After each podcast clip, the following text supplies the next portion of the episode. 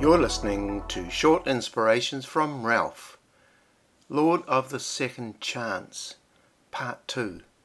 Paul in Romans 4 quotes some words from King David, which says basically something like this Fortunate those whose crimes are carted off, whose sins are wiped clean from the slate.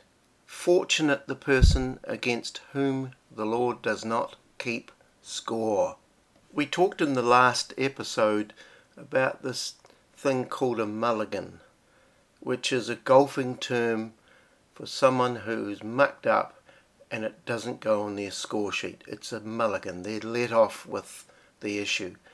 It's not held against them, it's not recorded anywhere. And this is exactly what God does for us when we come to Him even when we've done heinous things or thoughts or whatever, and he wipes the slate clean.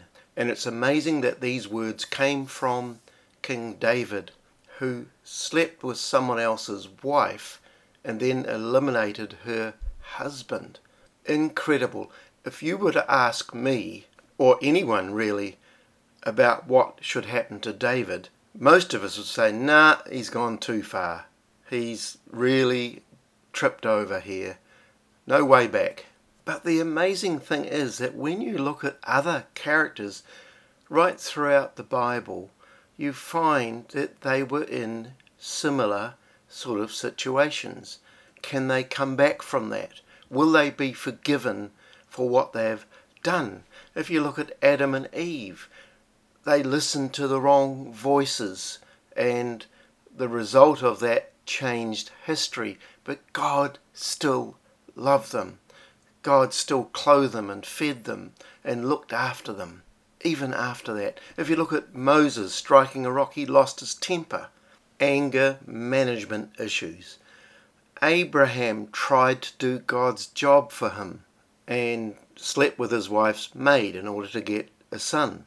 Noah got drunk and forgot to wear his clothes. Jonah ran the other way, but God prepared a great fish to swallow him when he was thrown overboard from the ship that was going the other way, and then he ended up saving a whole city of Nineveh. Jacob was a deceiver. Solomon seemed to have an addiction to getting more wives, 700 of them, and then ended up going after their gods. Elijah had a meltdown and struggled, you could say, with mental health issues. Peter is an interesting character.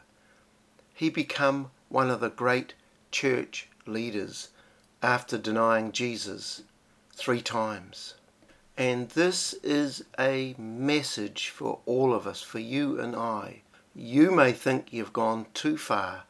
You may think you don't qualify, you are not good enough. There is no way back.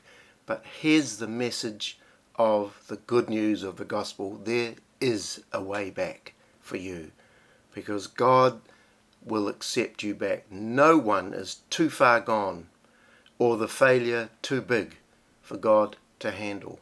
And this does not depend on you or your actions, but on God alone. Only He can forgive sin. God's grace covers all mistakes and failures. In fact, it's more than that. God can use your biggest failures for His glory. If you seek Him humbly, if you go after Him, He will be found by you. You will find Him. You see, God can and will radically change the lives of those who believe in Him, no matter what they've done.